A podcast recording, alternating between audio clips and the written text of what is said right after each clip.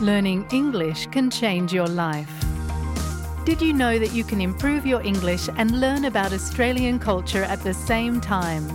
With the SBS Learn English podcast, you'll become more confident using Australian expressions in your everyday life. Each episode is around 10 minutes long, so they are easy to fit into your day. You'll love learning English with SBS Learn English. Listen wherever you get your podcasts. 호주에서의 삶을 알아가는 데 도움을 줄 SBS 오디오의 팟캐스트 Australia Explained를 듣고 계십니다. 호주 내의 어느 지역에 살고 있는지에 따라 만날 수 있는 야생 동물 종들은 풍경이나 기후, 또 서식지를 기준으로 달라질 수 있습니다. 다양한 종류의 조류와 포유류, 양서류와 파충류, 특히 독이 있는 뱀이나 또 독이 없는 호주의 뱀 종류 등을 만날 수 있습니다.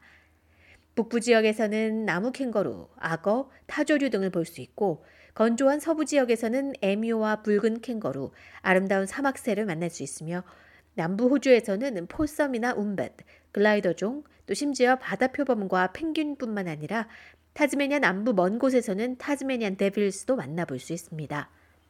그렇기 때문에 만약 부상을 입었거나 아픈 야생동물을 우연히 마주치게 됐을 때 그 대처법을 알고 있는 것은 매우 중요한 일인데요. 안전한 상태에서 야생동물에게 최선의 도움을 제공하고 치료나 복구에 도움이 되는 방법을 알아놓는 것이 좋습니다. 야생동물 수의사 타니아 비숍 박사는 야생동물 연구 및 야생동물종 복구 프로그램을 통해 지난 24년 동안 야생동물 응급처치를 위한 야생동물 병원에 종사해 오고 있습니다. 비숍 박사는 현재 호주 최대의 야생동물 구조 및 교육 리서치 기관인 야생동물 정보 및 구조 교육 서비스에서 일하고 있습니다. Whilst driving in Australia, it's not unusual to see wildlife from the car. especially in rural areas and especially at dawn and dusk when wildlife are on the move. 비숍 박사는 호주에서 운전하다가 특히 시골 지역에서 야생동물을 마주치는 경우가 흔한데 특히 새벽이나 해질녘에는 야생동물들이 주로 많이 이동하는 시간대이고 캠핑 중이거나 국립공원을 탐험할 경우 야생동물을 마주칠 가능성이 더 높아진다고 조언했습니다. 그리고 비숍 박사는 만약 부상을 입었거나 병든 야생동물을 보게 될 경우 가능한 빨리 전문가의 도움을 요청할 것을 당부했습니다. This could range from a local veterinarian or local council ranger to a telephone wildlife care helpline. 지역의 수의사나 또는 지방의회 레인저를 통해 야생동물 보호 helpline에 전화하는 방법도 있고 야생동물 구조단체에 연락할 수 있는 모바일 앱도 있다고 설명했습니다. 호주 전역의 모든 주와 테러토리에는 야생동물 구조 및 보호 조직들이 있기 때문에 본인이 있는 지역에 맞춰 야생동물 보호 helpline을 온라인에서 확인할 수 있다고 조언했습니다. 또한 본인과 주변의 안전을 우선 생각하는 것이 중요하며 가능하다면 수건으로 동물을 보호하는 방법이 있다고 설명합니다.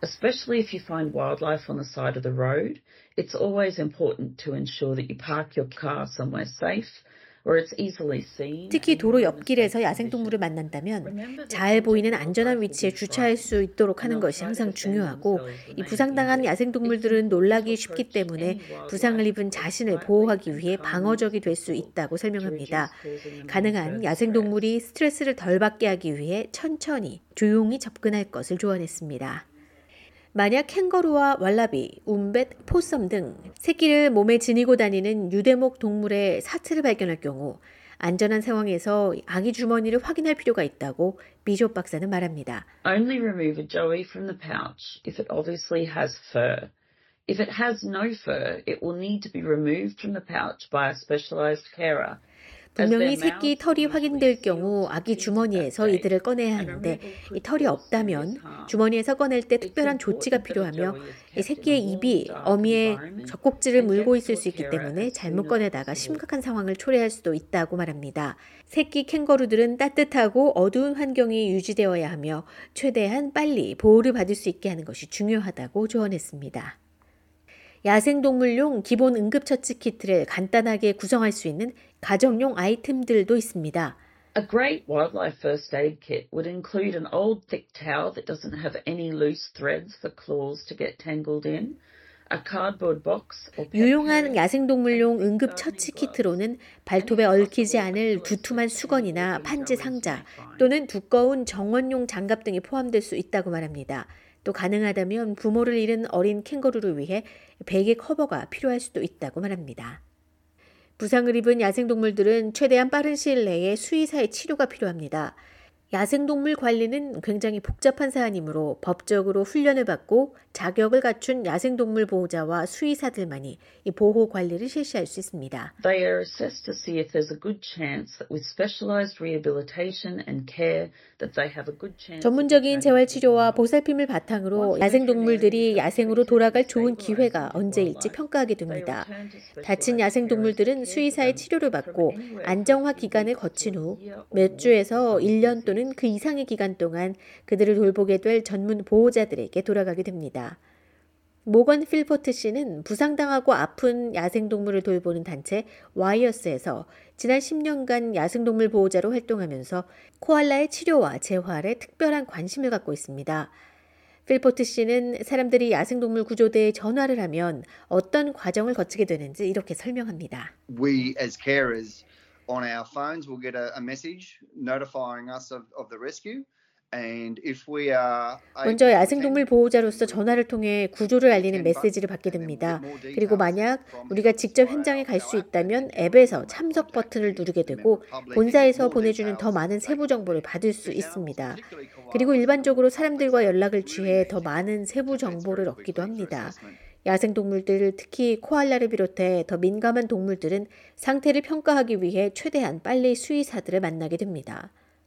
이 야생동물의 지속적인 치료에 대한 결정은 수의사와 협력하에 이루어집니다.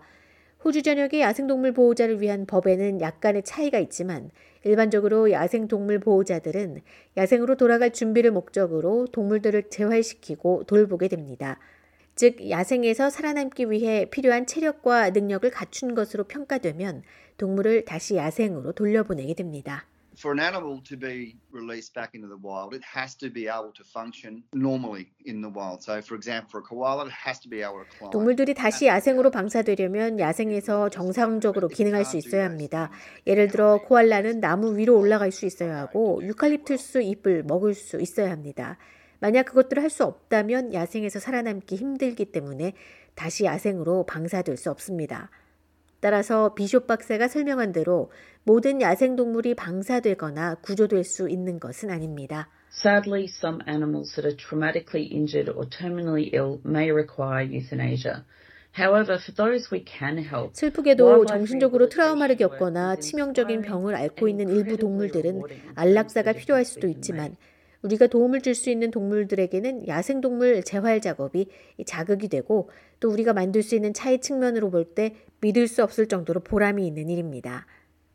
호주의 유일무이한 토착 야생동물들을 돕는데 열정이 가득한 야생동물 보호자 필포트 씨는 바로 이러한 정서에 공감합니다. The reason that we keep doing it is an overwhelming passion for Australian native animals. And once you've released 우리가 활동을 계속하는 이유는 호주 야생동물들에 대한 압도적인 열정이라고 말할 수 있습니다.